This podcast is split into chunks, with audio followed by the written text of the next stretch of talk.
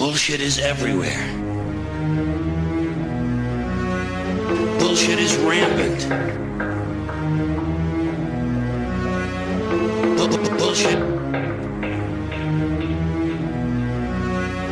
Bu- bu- Bullshit.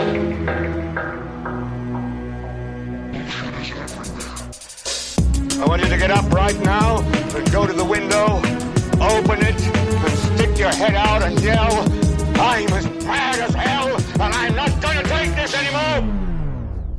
Or as my father used to say, stick your ass out the window, run around. I, I used to say, that's. He, where'd he go? He'd say something, I can't do that, it's impossible. I'd say, well, look, nothing's impossible. He goes, really? Stick your ass out the window, run outside and throw stones at it. Deep. I like Yeah. that. Deep. I say, well, that's not impossible if I was Elastic Man. If uh, Yeah. all I need to do is is, or maybe you know, Mister Fantastic from Fantastic Four, I just need to go up into space, get hit by some uh, gamma radiation storm. Right. Standard Yeah. stuff. So not impossible, unlikely, highly improbable. Yeah. But if comics have taught us anything, it's that nothing is impossible. Nuclear bombs are good. If you see one go off, try to get close, but not too close. Hmm. Get some superpowers. Uh, but it's got to be a gamma radiation bomb. That's the Oh, trick. okay. We, we don't have a lot of gamma radiation bombs. So scratch what I just said. Run away. Run far away. Syria bullshit filter Syria 1.10. Um, and uh, how are you, Ray? Doing doing great. Hey, I just want to let you know. Obviously, within, within four weeks, I will be in Australia, and I will not pull a Trump um, when there's a group of people who are about to have their photo taken. I'll push my way to the front of the line, straight out my tie and jacket, and go, "Yeah, I'm the badass around here. You people are nothing." I I will try very hard not to do that, but that is very American of him. That was that's the favorite my favorite thing I've seen all week. For those who haven't seen it, I'm sure you have by the time you've heard this, but yeah, meeting of I don't know the G20 or something, Trump pushing the Prime Minister of Montenegro out of the way to get to the front of the pack. And you, he was right in the middle of a sentence. So anyway, it's like, ugh, and you could just see him like he's just shocked. Like this man probably hasn't been manhandled like that in decades. And here comes Trump, just ugh. That's And you so, know to me that is, that is just like the the most um, as you said the most perfectly American. It sums up America. It does. just pushing people out of the way to get to the front of the line. That's uh, that's how I like to think of America. And the, the grooming yourself for the coming photo. Okay, let me get my hair, my tongue. democracy, bitch. I'm pretty sure that's what Trump said when he pushed him out of the way. It's fucking democracy. My Freedom! democracy's bigger than yours. Leader of the free world coming through. Get out of my fucking way. All right, let's get on with this shit. Yes, Um, yes, yes. so in um, June of 2000, Hafez al Assad died. Mm-hmm. Uh, according to some some people, others say he just, uh, like L. Ron Hubbard, just uh, transitioned to a higher plane of existence. But for the purposes of this show, we're going to say he died. and He changed form. he was Yes. succeeded by son number two, um, his third preference, um, Bashar. Well, his second preference, I guess. We went through that in the last episode. There was the struggle between Rafat, his brother, um, and uh, his uh, eldest son, whose name I can't recall. Who was his eldest son? Oh my god! Too long ago. Uh, the car, uh, the car wreck, man. Yeah, oh, car crash. That's what we'll just call him car crash. His eldest son, car, Car- car- crash. Car- Princess No. I, I did want. he went out Princess Di style. I cannot believe I just said that. Hmm. Anyway, so uh, before Bashar comes to power, his father gives him a special task with a lot of powers, putting him in charge of the bureau to receive complaints and appeals from the citizens. And he his job was to lead a campaign against corruption, because as we know, even in dictatorships there can be a little bit of corruption. But really, even this was nothing more than a front. Hafez was a brilliant politician. He said, "Son, what you do is you use this." Position and this power that I'm giving you to find out who's going to support you, who's going to give you trouble when I die, and remove them now before you're in power so your transition will be that much smoother. And that's what he did. So not only does he get the love of the people by supposedly trying to clean up corruption, but he removes those who might either try to become president themselves or give him a hard time when he it's time for him to be president. So again, just a brilliant move. So that the path has already been, in a lot of ways, smooth for him to, to uh, take power. Yeah. Um, so he was 35 years old, Bashar, when Papa died, Papa Sad, and uh, he uh, becomes president. He then, then has an election. Uh, Good for him. yeah, it was a free and fair election. It was a great, great election, tremendous election. Um, really, really, really tremendous. He received ninety-seven point two nine percent of the vote, which Beloved. sounds reasonable to me. Yeah, beloved. Yeah, yeah. It sounds absolutely, absolutely legit. This- checks out. Absolutely checks out. Totally legit. I think this was after the parliament had had rushed uh, into the building and voted real quick to lower the minimum age for presidential candidates Hmm. from 40 to 34. At least that's what I have 34 here, not 35. So Well, that's because either way. it's because he was thirty-five. You had to be over thirty-four. Oh, gotcha. Yeah. Okay. And he's going, oh look, I, I'm 35. Holy shit! Look at that. That's all the way amazing. What a Look yeah. So, 10 days after his father dies, Bashar starts uh, his seven year term as president. Congratulations. We're all surprised and shocked. And as we mentioned, I think on an earlier episode, he had before his his elder brother died, and he got pulled in um, to the to the Syrian political training Family camp. business, yeah. Train uh, Syrian U Syrian University for political for presidential candidates. Um, there's only one position in that school. Uh, it's very Class of one. It's very, you know, you you know, you've got your elite Ivy League universities. Syrian Presidential Training University, very, very fucking elite. Very, very Oh So, elite. uh, so where did you rank? What, One- what number were you in your class? one student, one teacher. It's usually daddy is how you refer to him. It's uh, Right. it's an honorific title. my God. Uh, it's also biologically correct. Um, Yeah, so he'd been in London studying advanced ophthalmology, not your basic ophthalmology, not your low level. Right. You know, open your eye, let me look in. Like you go to a GP, I, got, I got dust in my eye. you yeah. go to a GP, they have this little camera thing. They go, open your eye, they look in, they go, yep, still there. All right, look to the left, yep. You look to the right, yep. You can do that. You, you're not dead yet. Off you go. You're fine. You're fine. Now he was doing advanced ophthalmology. Um, Right. His wife, Asma Al Assad, was uh, born and educated and grew up in Britain. Her parents were Syrian. She was raised as a Sunni. Uh, graduated from King's College London in 1996 with a bachelor's degree in computer science and French literature. Nice. Very attractive lady, I have to say. Uh, I've w- watched some videos of her. Very smart, very articulate, very beautiful. Had a career in investment banking with a couple of very big sort of investment banks. Was about to go and do an MBA in investment banking at Harvard University um, when she happened to go on a holiday to her aunt's house in Damascus in 2000 and was reacquainted with Bashar, uh, who was a family friend, I guess. Um, we know his brother Rifat was sort of in exile in London, so yeah, I don't know what the connections are there. But anyway, they got married uh, December Aw. 2000. It was uh, just crazy romantic. Fell in love, got married. His father died. They met early in 2000. His father died in June. He became president. They got married in December. Right.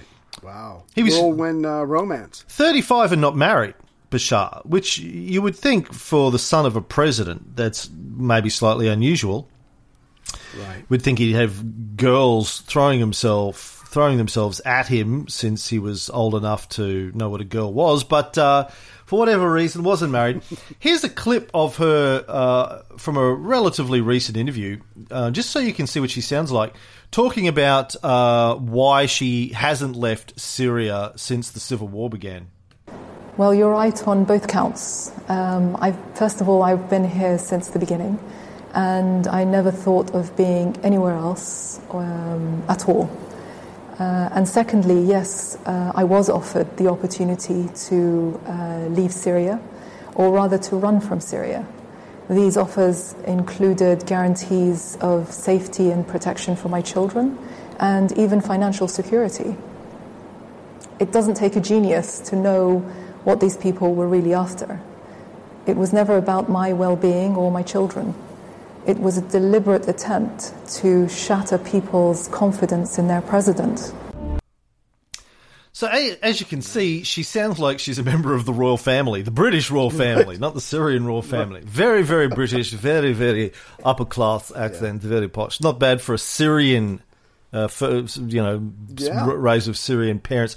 Obviously, uh, I would suggest Syrian parents that had some money if she was going to King's College London, which I think is a Yeah. hoity-toity college. Um, Hoity and toity. yeah, so I don't really know uh, what it, but if they were friends of the Assads and whatever, then we- we're assuming they made some money along the way. Um, Yeah. why they weren't Part of that small knit community. why they weren't still in Syria, I don't know. But anyway, um, the fact that she was Western, really, um, a Sunni, highly educated, gorgeous, um, very articulate, uh, along with the fact that Bashar wasn't a military man, and he's an Alawite marrying a Sunni, right? The, the, all of these kind of um, added to the hopes that people had when he took over from his father that he would usher through some democratic reforms. He'd been living in the West. He's married a girl who grew up in the West. He's a huge Phil Collins and ELO fan.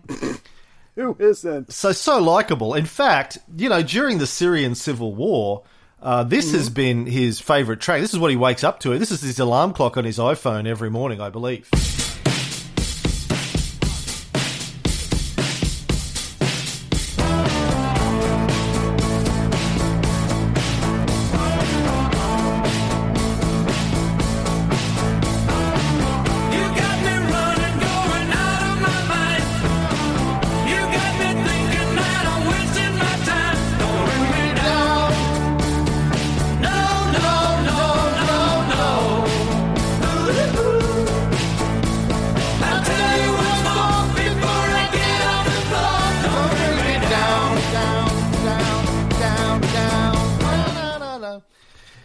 Thing. So, who who was he singing to? Was he singing like to his wife? Don't give me a hard time. I've got to fight this war. Was he talking about the allies against him? I mean, he could have been singing it to all all the above. And I think that's a really good anthem. That's a good way to start his day. Good for him. That's why he's president. Yeah, yeah. I mean, when you are president and you're being besieged on all sides in the middle of a brutal civil Good war, you, you you need a good song to. You need a good, pick me up. Yeah. Ugh, yeah. Yeah, yeah. Probably sings in the shower at the top of his voice, comes out, woo! Yeah. Let's get this day started. Yeah, yeah. So um, he, Side question. Yeah. Side question. Yeah. We, we, we said a couple of episodes ago that his father had wanted to be a doctor. Uh, obviously, the money wasn't there, so he went into the military. I'm wondering, considering the culture, the Middle Eastern culture, if the father just said, uh, "You, you're going into, you're my whatever second, third son, whatever. I, don't, I can't remember third. Um, you're going in, you're going to be a doctor." Um, I've got what I need. I've got my successor over here. I've got a whatever. Got a brother. I got a backup. You, you're going to be a doctor because I wanted to be a doctor. And so you just wonder how much the, this guy on his own wanted to be a doctor. Now he's not going to be a doctor. Now he's taken over the family business. I mean, you, you just wonder what the truth really is, and you and you've got to wonder what's going on in his head. He's like, I didn't sign up for this, but this is the cards that fate has dealt me. I'm just going to do the best I can. At least I got a hot wife. It could be worse. isn't that what all of us do, Ray? None of us end up doing really what we wanted to do when we were true. little. That's true. Um, you know, I didn't end up as David Lee Roth. Uh, that was sort of my ambition. I'm just the David Lee Roth of podcasting now, right? Without the bald spot. Good for you. Thanks. Good for you. Um, thing about Bashar is too he like we I remember when we were talking about Hafez, we were saying how Hafez was very very different from your Gaddafis or your Mm-hmm. Saddam Husseins. Didn't walk around in a military uniform, although he was in fact, uh, you know, a military Yeah. general, uh, Air, Air Force, Force, general. right. Uh, wore suits, very quietly spoken. Bashar very much the same. In fact, he looks and sounds for all the world like the world's most boring accountant. Here is a clip from him being interviewed by Barbara Walters, I think from 2012, just after the uh, Civil War had started. Just have a listen to it's. It's a bit quiet too because he speaks very quietly. But just have a listen to this guy and see if he sounds like a brutal dictator to you. You always have people that do- don't want you to be in that position. That's uh, self evident. That's normal. You cannot say that having the support of the people or the people support you means something uh, absolute. You talk about the majority, and people are against you. They're not majority yet. When they are majority, you don't have to stay in that position. So Okay, first of all, first of all, I fell asleep. Second of all, I wasn't afraid. But see, but this, see that that's my other question. I mean, I like a lot of Americans, I didn't really pay attention to this until the um till, the pressure was building up where Obama's going, you've got to go, you use gas, poison gas against your people. And there was a lot of momentum being built up for this to got to go. And I'm watching the news, but I'm not doing any extra reading on the side because, you know, whatever, I'm just checking out the news. And, and I remember at one point, I'm like, can he possibly stay? Is he going to resist this, this pressure from the United States and from other countries to step down? But now that we've done all this reading, we've done all these shows, I mean, his father was, the ruler for 30 years, and even before that, he was a part of the, the power. Um, he brought stability of a kind to this country. His his uh, there's a falling out with um, Hafez's brother. Bashar's own brother dies in a car accident. He was supposed to be in charge. I mean, this guy's got so much Basil! emotionally. inv- Basil. Basil, There we go. Basil. Bashar has got so much inv- emotionally invested in this position. There's no way he can step down just because of pressure, because of diplomatic, political pressure, or whatever. And if he does step down, what happens to all the Alawites that he's related to that that look, look to him for protection or whatever? I mean. It doesn't become a bloodbath or or whatever. So now that we've done all this research, I just I just see it now clearly. This guy cannot step down because of all of the things that has come before him, no matter what his personality um, is. and and it's quite possible that he couldn't even reform Syria, even if he wanted to, as we'll, uh, Yeah. we'll see as we go through, because of the the rest of the power structure. You know, I think um, a guy like that, particularly who's inherited the power just because he has the right last name. Uh, he's not a strong man like his father was. He he didn't build this thing and run it with an iron fist for thirty years. When he comes in, there's this whole um, shadow government of people that have got empires built up on the, the back of this dictatorship. It's it's a bit like when somebody becomes president of the United States. I mean, I don't know about you, but I genuinely believe the president has very limited power over what he or she can and can't do, because there's this um, like dark government, uh, shadow government, the wealthy, the powerful people that you know control the Deep media, state. deep state stuff. Yeah. Yeah. I mean, this is fairly acknowledged now. This is fairly mainstream view. This is in, in the realm of conspiracy theory. I'm reading a book on the deep state written by a guy who was a Washington bureaucrat for decades. Uh, Under Reagan, I think originally he wrote a book a year or two ago on the deep state and said, "Yeah, this is really how it works. You've got these these networks of power uh, that have been built up over decades that aren't elected. They're not Right. congressmen or senators. They're the people behind the senators and the congressmen and the presidents, behind their campaigns, people who fund them, the people who have agendas. Um, they're always there. They don't come and go. They fight amongst themselves, but they're always there. And you, you become congressman or woman, or you become a senator, you become a president, and you go, "Well, I'm going to do this big thing," and they go, "No, no, you, you're really not. It's no, not good for me. Yeah, no, no, you're not. And they and, and of course the the interests of the people in the deep state aren't always aligned. That you have they have their own agendas and they're fighting amongst each other. So there's tug and push and pull going on inside of that. I so I think it's the same, and probably even more so in countries like Syria. And and um, as we'll see, I'll quote from at least one person who has met Assad a bunch of times and says that he thinks Assad did have ambitions to reform Syria when he took the top job, but really his hands were kind of tied. Yeah.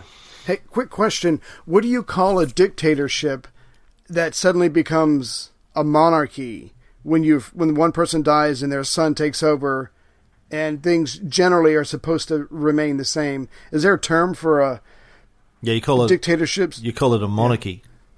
Oh, okay. okay. The, the simplest answer is normally the best. Got it. You call Got him. it. He's he's princeps. He's not emperor. He's just princeps. First among equals. Got it. Yeah, There we go. we've seen that before somewhere. I don't can't remember exactly where that was. somewhere. Hmm. Somewhere. You know, and it reminds me too of uh, I can't remember where we've been talking. Maybe it was on Martin Darlington's Waterloo show I did the other day. Somewhere I've been talking about this. Oh no, I was with a friend over coffee like a weekend or two ago. When Napoleon uh, invaded Russia in 1812, in the lead up to that, like he, what people tend not to know unless they've listened to my podcast on Napoleon or read a book. Um, the Tsar of Russia at the time, Alexander, he and Napoleon actually had a pretty good relationship. Uh, Alexander was a bit younger than Napoleon. He looked up and admired Napoleon. Um, they were kind of sort of brotherly.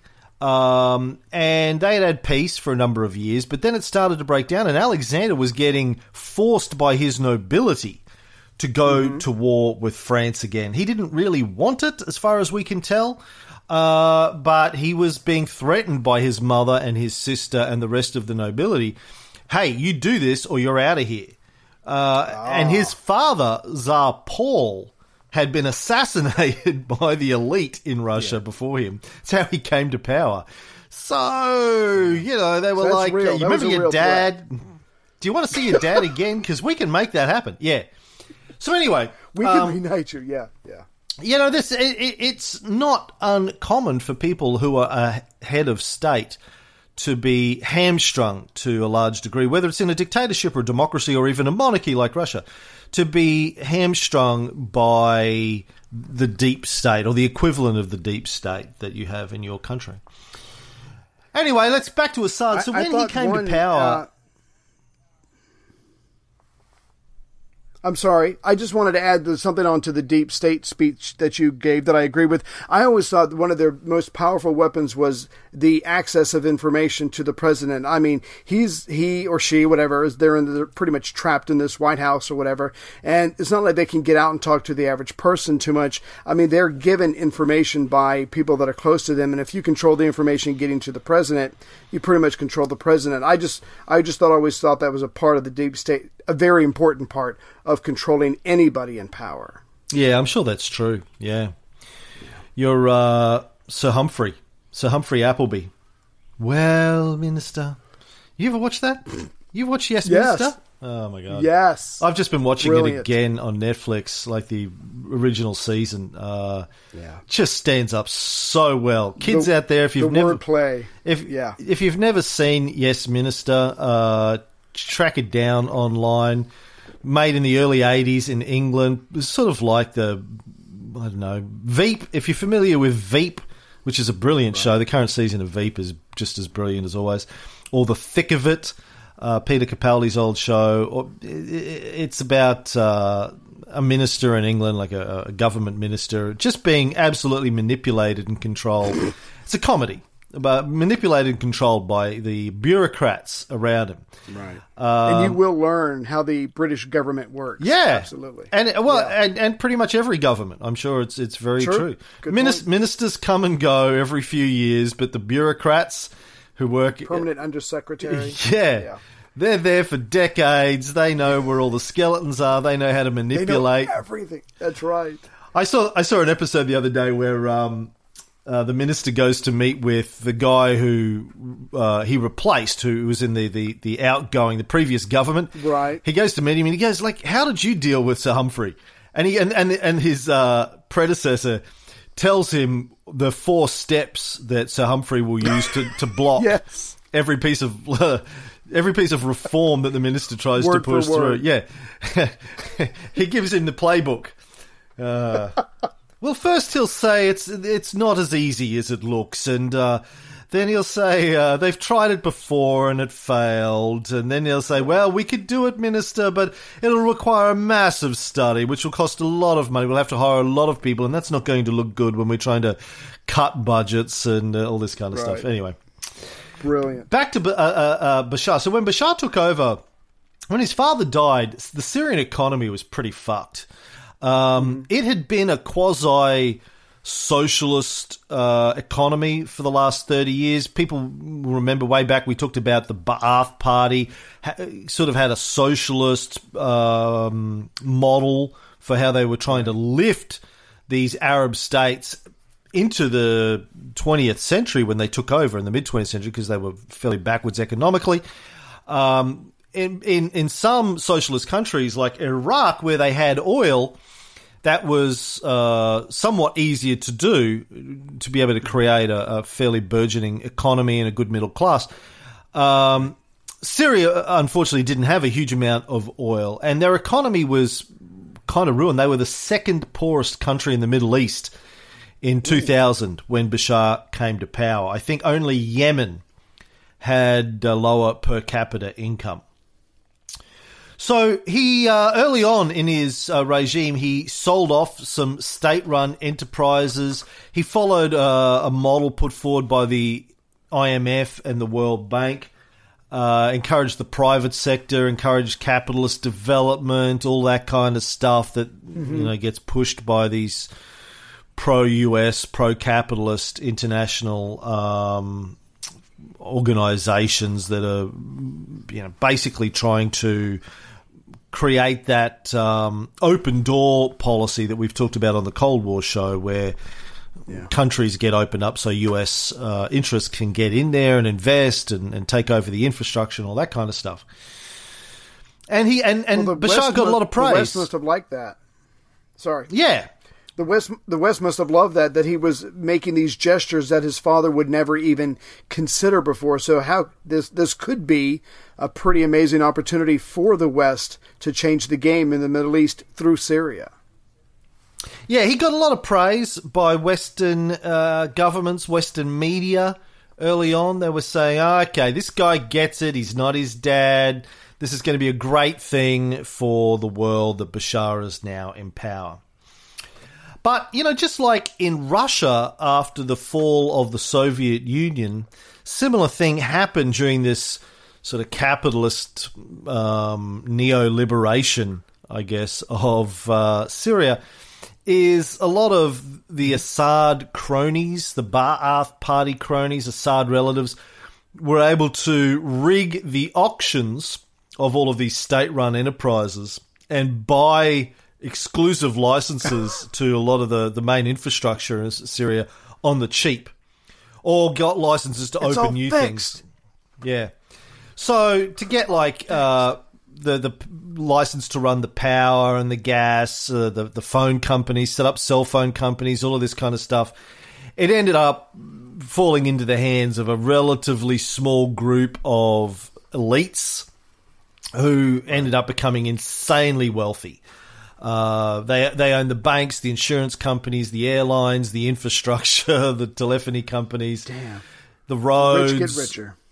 yeah, exactly. Now we we we saw that happen in Russia after the collapse of the Soviet Union, as I said, and we've been seeing that happen in America as well, um, and all around the world. It happens in democracies. It happens in well, you know, whatever monarchies or, or, or dictatorships, whatever you want to call Syria.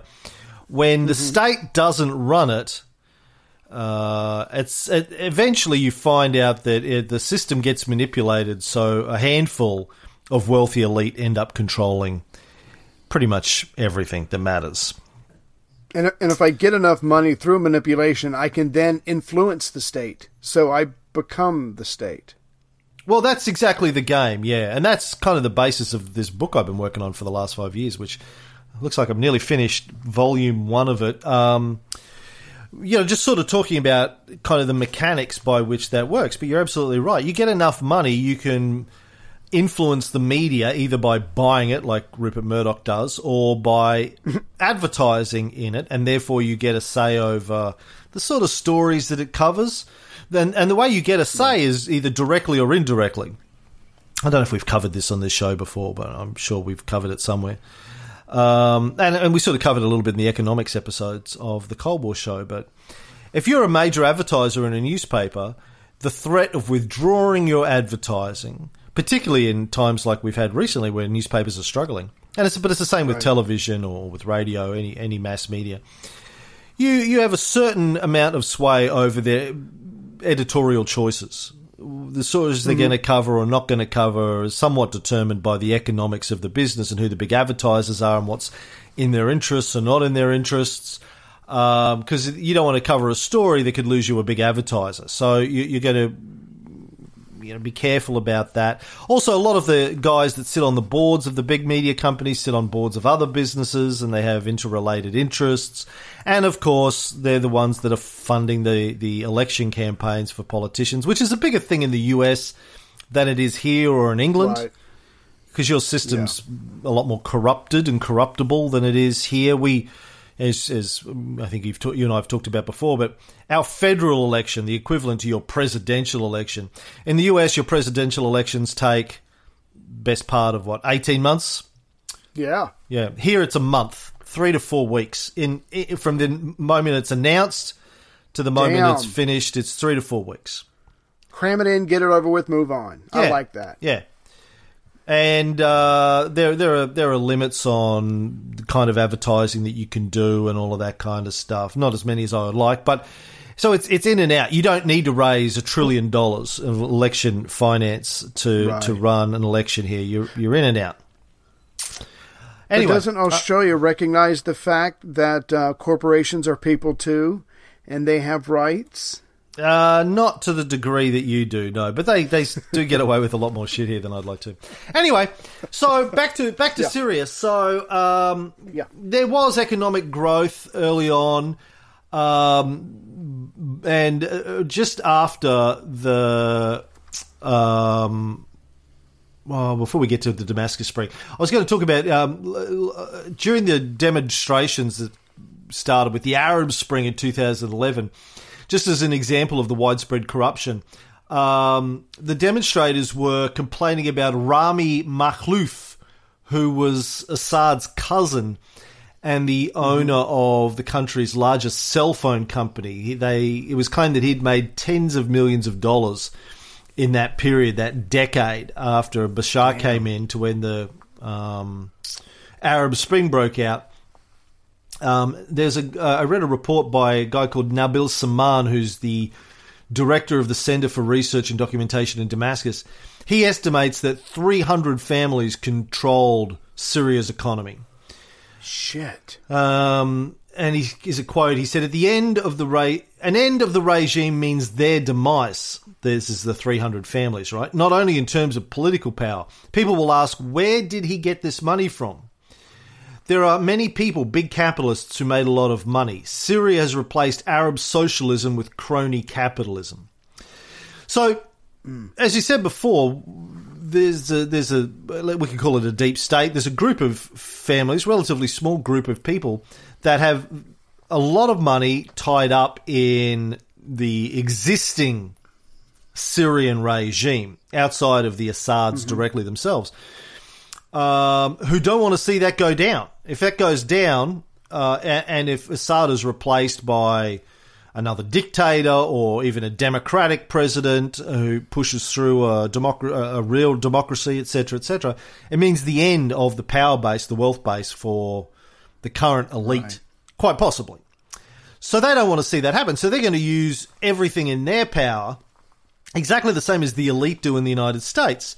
They're going to use their control of the media and their control of the, you know the electoral system and their control of consumer capitalism to try and maintain things the way they are. It's not in their interest for there to be any reform Sure. of the system, right? It's this this is the way the world works. Should I, to continue? be one of the haves and not have nots. Uh, do you? That's your goal in life? That's my. I'm pretty shallow. I can't believe you haven't picked up on that by now. Yes, please continue. So just after though he became president, so he became president in June of 2000, and in July of 2000, something called the Damascus Spring started.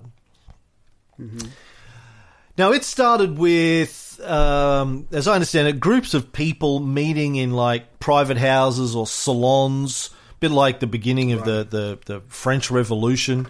Um, people meeting in secret across Damascus, talking about the fact that Hafez was dead, um, and and sort of plotting what they were going to do with this opportunity, this massive change of power structure to bring about reforms in Yeah. Syria. And to be clear, this even this conversation, this talking, this gathering in people's homes, as inane as it may have been, would not have been tolerated under Hafez. But now, uh, as far as we can tell, Bashar did not do anything, and so the people were encouraged. They they continued to do it, and so eventually. Um, uh, they were able to put out a statement. They're able to put out a, uh concrete list of ideas of what they want. So these people are, are sensing a change. They're hoping there's going to be a change, and they're getting bold in their actions. Yeah, they obviously thought that man, this was the best opportunity they were probably going to have in their lifetime to um, yeah, make Syria a little bit fairer for the, the people. So um, these meetings were going on. They were driven in part by sort of the political opposition, such as there was in Syria. Obviously, it was pretty much a one state party, so there wasn't a lot of opposition. But there was a Syrian Communist Party. There were certainly members of the Ba'ath Party who also wanted reforms. And there was just a lot of civilians who weren't affiliated with any particular particular organisation, including uh, the documentary filmmaker Omar Amiralay, who was uh, fairly prominent in this process. He'd made a lot of political documentaries, uh, but declared himself apolitical. He wasn't aligned with any party. So, yeah, as you said, um, a group of 99 Syrian I- intellectuals uh, ended up publishing a statement in September of th- 2000. It's known as the Statement of 99 or the Manifesto of the 99. Uh, I don't know why they couldn't find 100. I mean, I think the statement of 100 would have been better, personally, from a marketing perspective. Um, you know, if, Well, define d- define ninety nine brave men is one thing. Define one more brave man. I, I think you're pushing it. you I think really so? Yeah. Yeah, I don't know. Um, anyway, so um, but you're right. Yeah. Yeah, just a hundred, like one more. Hey, I mean, even if you couldn't find another intellectual, I would have just pulled someone in off the street and said, uh, "What's two plus two? Bathe them, Four? yeah, you'll you'll do. Yeah, boom, You're an intellectual. You're in. Sign you're this." in. That's right. Anyway, just to get over that. I mean, maybe it's well, maybe it's a bit like when you you price something up at twenty nine ninety nine. You think it's there's a psychological hurdle over, you know, you're getting over the zero zero to a new dollar. Like, well. If, if we say we got 100, Bashar might feel threatened. If we just say it's 99, he goes, well, at least it's not 100. So that's not as threatening. I think. Thank God. So anyway, uh, their, their statement um, called for a whole bunch of reforms, including the state of emergency, which had been in existence since 1963, to be lifted, for political prisoners to be pardoned, for exiles to be allowed to return, for legal protection of freedom of speech and freedom of assembly, freedom from surveillance, some basic things they wanted to push through. Yeah. And the first draft of this statement was actually written by that documentary filmmaker I mentioned before, Omar Amiralay. Um, and in November 2000, a couple of months after this statement was released, the Bashar government actually said, "You know what? Fair enough. We will. We have listened." And they released 600 political prisoners. They closed the Mezzeh prison, where military and political prisoners were primarily held. Um, and over the course of the next few months, uh, they also allowed some new newspapers to be created. Um, some NGOs were allowed to form that were pro democracy, critical of the Assad regime. These are things that had never been allowed under the state of emergency under Hafez. Um, but uh, Bashar was making some progress. Yeah.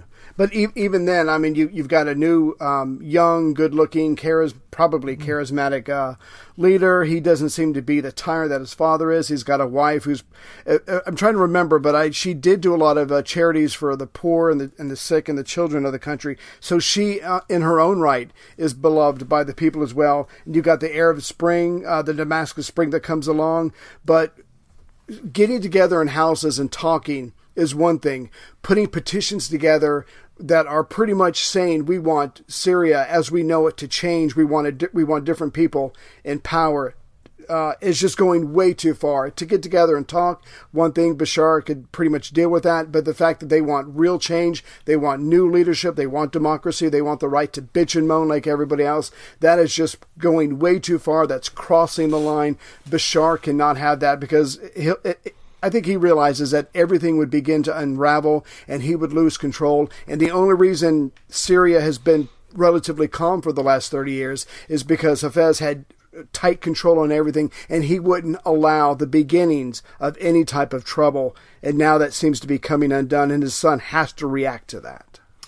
Yeah, when you say he was good looking, uh, Okay, no, I, I'm pushing it. I'm pushing it. Not good looking. I, I was, I was just, I was weaving a tale. The man has no chin. I don't like his mustache. I'm not crazy about his eyes, and his hair is funny. But other than that, he's really good looking. He doesn't- Uh, I was just, I, I was being nice. He doesn't have a mustache. He's clean shaven. His father had a mustache. Okay.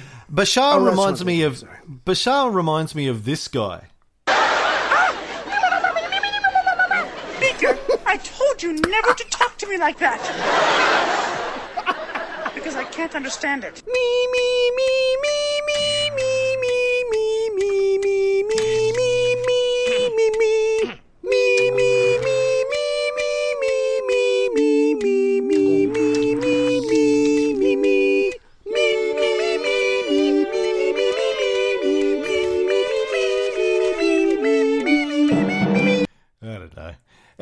Yeah, he looks like Beaker from the Muppets. Yeah. Um, Yeah. In a good way. no, not in a good way. No. No. He's very weird, very weird looking dude. Anyway, uh, um, yeah. So I think uh, the the as you say, like the the the powers that be, uh, the the da- deep state, let's call it, in Syria, um, sort of had enough of this opening up. I guess it must have got to a point where it's starting to started to threaten their ability, or they were concerned that it was a it was you know heading in that direction was going to threaten their ability to maintain power and control. So either way, um, Assad cracked down um, uh, early in 2001 on this uh, push for reform. And uh, whether or not he wanted to, or whether or not he was forced to by the rest of the political and military and economic elite in Syria, we don't really know. But the Damascus Spring largely ended in Augustus 2001 when 10 of the leading activists were arrested and imprisoned. They'd been calling for democratic elections and a campaign of civil disobedience until they got them, and uh, they were arrested, thrown in the slammer, and that was that.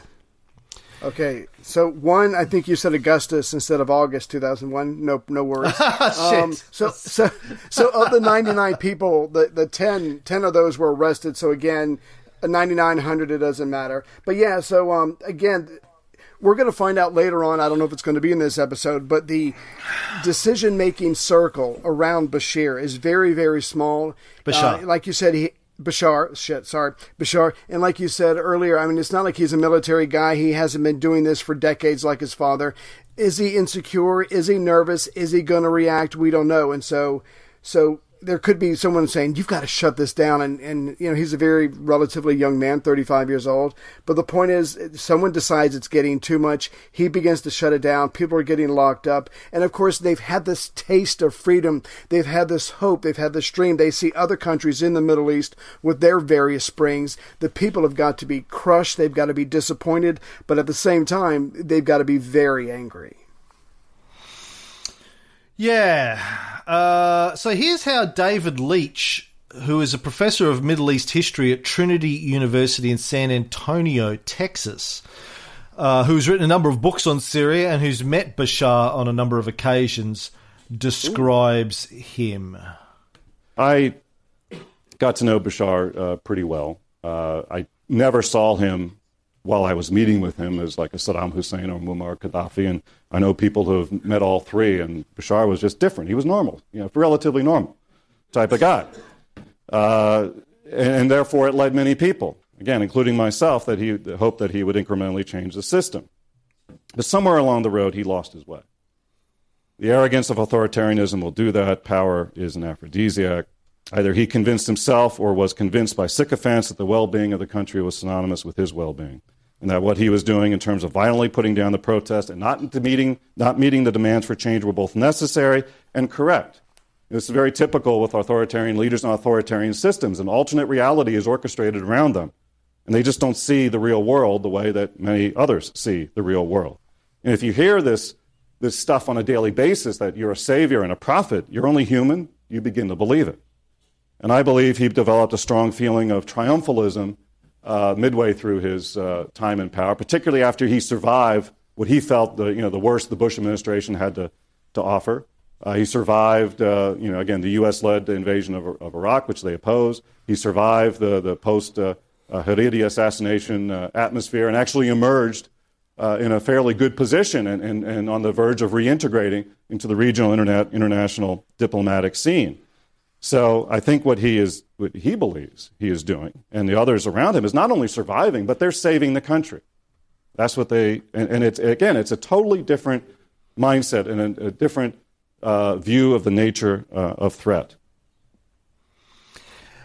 Yeah, so that's one perspective on what on what happened to him that he just sort of went power mad. But as as Lesch says, um, they they probably believe, or, or to some degree, at least Bashar probably does to some degree, that he is saving the country. Now, uh, you know, it's important to keep in mind. I think that there have been genuinely sort of dangerous sectarian and political uh, forces at play in Syria for decades, as we've seen. We've talked about the rising up and the rebellions of the Muslim Brotherhood and various Sunni rebellion forces.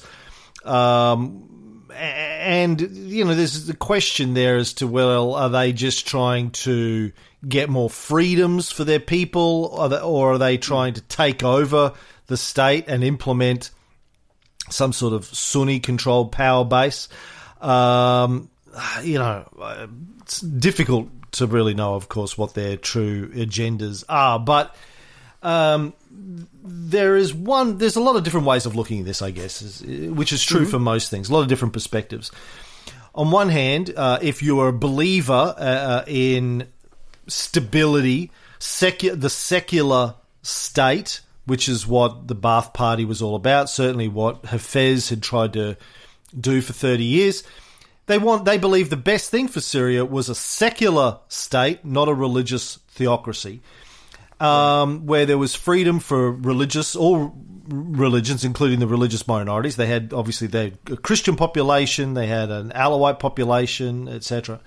As we've talked about, um, to try and maintain those freedoms, maintain. Uh, uh, stability, maintain uh, uh, maintain a, a country that uh, could live up to the the vision of the sort of pan Arabic state that they had been dreaming about the Ba'ath Party since it was created in the 40s. And if they needed to rule with an iron fist in order to do that, then that's what needed to be done. That's one way of looking at it, I, I guess. That's probably the way they look at it, at least some of them. But I think also there's a way of looking at it, which is they're protecting their own asses and their own little empires that they've built up, whether you're an Assad or you're one of the 300 elite families. Um, so, it, but it's it was a complex situation. It was a boiling pot well before the Arab Spring happened in 2011, which we're getting to. If I can, uh, I was look reading one book, and they were saying this person's uh, this is professor.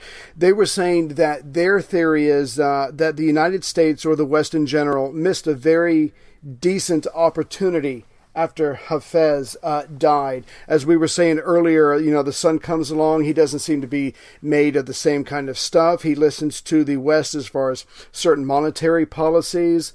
Uh, and here's a chance maybe for the United States, uh, for the Western powers in general, to come in to support him, to start a dialogue and say, hey, if you are an agent of change, we are here for you, not just so we can get into your markets and that kind of stuff, but we want to support you because um, as far even as far as the um, for whatever you want to call it, this phase of the Cold War, Russia needs Syria because that is the really their main ally in the Middle East. It's also their access to the Mediterranean Sea. If the United States can get a toe into Syria, start to push the Russian influence out, this could be huge. This obviously would take time. This could be a game changer, but um, there are going to be other events that come up that overshadow this. But you would think that someone from the United States would have said, um, look, we, we know that you can't be um, a full democracy like we are, but if you start going in the right direction, we will help you. We will find you investment. We will support you. We will do everything we can. Um, and you're going to have to tell that your people, look, I'm not going anywhere. I am still going to rule, but I certainly don't have to be like my father. So, in, in this person's um, opinion, it was an opportunity that was missed. But as we're about to see, much larger events were about to take place that pretty much ruined any chance the West had of working its way into Syria, whether they were being sincere or not. Yeah, of course, uh, in the middle of 2000, when Hafez died and Bashar became president, the US was going through a presidential election, which happened in November of 2000. So they were in the last few months of that. Um, and then you had the outgoing Clinton administration and the, um, or as I like to call it, the uh, the blowjob administration, and the incoming Bush administration, which you know took office in January of 2001. Um, when he cracks down, when Bashar cracks down on the Damascus mass, can't fucking talk Damascus Spring, August 2001. Uh, obviously, within a few months, 9/11 happens. Um, up until that point, I think the Bush administration was determined to do as little as possible. Um, Bush had mostly just been on his farm for the first year of his presidency. chainsaw, Yeah. cutting down logs. Yeah, Mm, I'm a man. I'm a man. And he was just letting Cheney and Rumsfeld continue what uh, Clinton had started, just dismantling the US economy and, and passing it out to their version of the uh, Assad uh, 300 family and cousins. Yeah. Yeah. Um, you know, just basically dismantling regulations like um, Clinton had done with Glass Steagall. Just dismantling, going, oh, regulation, Yeah, schmegulation. regulation, We don't- oversight. We don't, need that. Yeah. We, we trust our capitalists to do the right thing because they're good Christians. Well, here's here's my thing. Bush after September after 9/11, Bush is pretty much his attitude, and he does say this. There's an actual quote I saw it on YouTube. He's like, "You're either with us or you're against us." And the only reason he got that quote right was because it was really really short. But that same mentality that Trump has, "Oh, we're having trouble with immigration. We just built a giant wall." So it was this simplistic view um, and that's just not how life is. That's not how it is between governments or whatever. But Bush was pretty much you're either with us or against us. And if there's any doubt, you're against us, and we're going to label you as an enemy. And that's pretty much what happens early on with Syria. So who knows really how much of an opportunity there was, but there was something. But after after 9/11, it is shut down because America because we got blinders on. We're afraid. We're angry. We want revenge, and we're about to go all John Wayne. And there's no time for gray areas when you're in your John Wayne mode. Either you're with us, either you love freedom and with nations which embrace freedom, or you're with the enemy. There's no in between. There you go. Um, So he almost blew it. He almost messed up the saying. Okay, go ahead. by the way, um, biblical quote. That's where he got that from. Ah, Did not know that. Uh, well, it goes back to the book of Joshua. It happened when Joshua was by Jericho that he lifted up his eyes and looked, and behold, a man stood in front of him with his sword drawn in his hand. Joshua went to him and said to him, Are you for us or for our adversaries? But then, where Bush probably gets it from is uh, the um, New Testament. Matthew twelve thirty says Jesus said, "Whoever is not with me is against me, and whoever does not gather with me scatters." The way it's put in Luke and Mark, Gospels according to Luke and Mark, is whoever is not against us is for us. So basically, what Bush should have said was uh, uh, either you gather with us or you scatter from us. There's no in between. Something like that. Yeah. Okay. Um, yeah, so after 9 11 happens, um, Syria is officially declared as one of the nations that is in the axis of evil. Oh, so they're promoted. Now, remember that in uh, like 10 years before that, more or less, during the first Gulf War, when Hafez was still alive, they supported the US invasion of Iraq. But this time, Bashar doesn't support it. Ah. He does not the- support the, the upcoming invasion of Iraq after 9 11. This is probably one of the reasons why he's uh, why why the country is put on the axis of evil list. And there's there's one more reason. Um, I was uh, reading that uh, a lot of people were traveling through Syria. They know the Americans are going uh, where they're going, so the, there's a lot of people traveling to Iraq to fight the Americans, and they're traveling through Syria.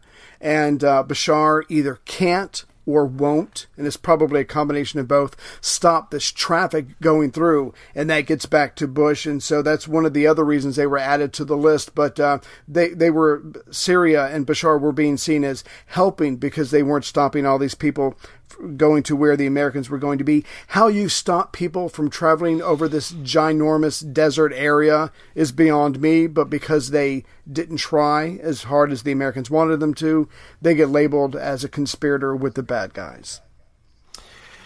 Yeah, but as we will see in the next episode, the U even before 9/11, the US had had a plan to uh, regime change in Syria, bring about regime change in Syria as they wanted to do in Iraq and Iran and a number of other countries, um, and we'll get to that in the next episode.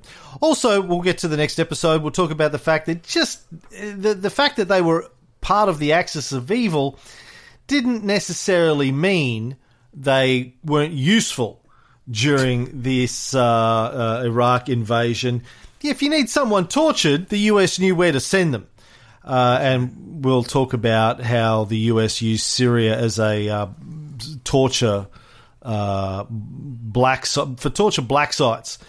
But that, my friend, will be in the next episode because we're uh, kind of coming up to an hour, and I want to do a review. I Make a note where we're up to first in my notes. Um, yeah, we got a re- got a review here uh, from where from uh, Senator Know Nothing uh, from the United States. Um, Senator Know Nothing calls us uh, secret Trump admirers. These two secret Trump admirers have hit it out of the park with their latest offering, the BS filter. Their smart banter, insightful knowledge, and well researched info is much better than what we get from or from or fake no from no okay much better than we get from fake news outlets. I think there's a typo in there. What is amazing to me is how they can provide such in depth knowledge while doing so many different podcasts at the same time, still holding jobs and occasionally pleasuring either their wives or each other. Not only did they give, not only do they give in-depth info, but, info, but jazz it up with all sorts of banter and occasionally some rock music. I'm still waiting to hear about ISIS and their use of goats. Ray should be able to speak about that from a Virginian point of view. Good on you guys. Thank you, Senator Know Nothing. Send us an email. Send me an email uh, to my email address if you can work out what that is, and with your address, and we'll send you a thank you message. Um, and I wanted to go out with uh, the other song that Bashar likes to play. This is, you know, before I played "Don't Bring Me Down" by ELO, that's what he played in the morning to get himself in the mood. This is what he would play at night when he went to bed.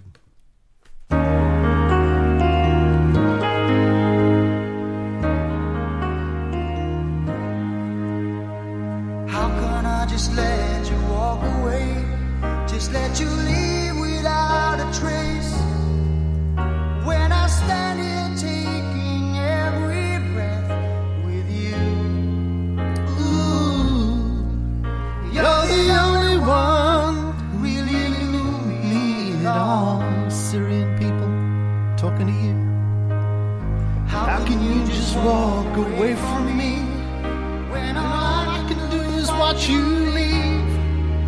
Cause we've shared the laughter and the pain. We even shared the tears while we were torturing you. You're the That's the only gas, one gas mask. who really knew me at all. So take a look at me now. There's just an empty space. There's nothing left here to remind me. Just a memory of your face. Take a look at me now. I'm not gonna cry. There's just an empty space. And you coming back to me is against the odds. And that's what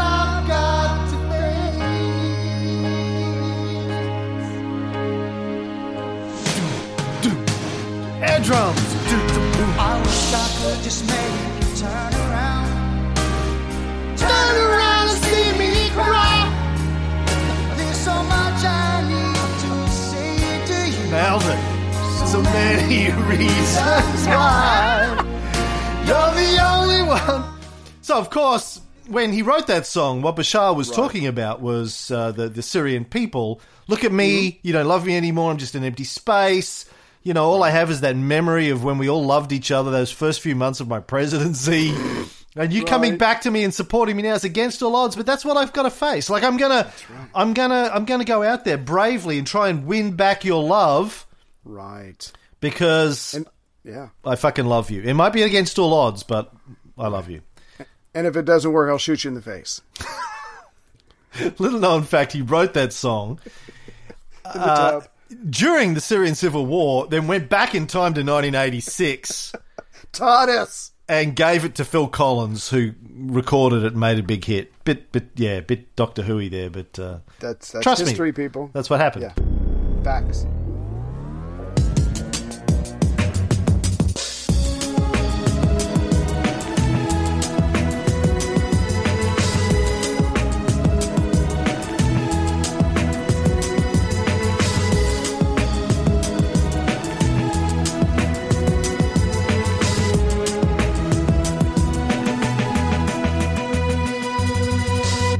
Bullshit. Bu- bu- bu- Bullshit. Bu- bu- bu- Bullshit. Bu- bu- bu- Bullshit. This is bullshit.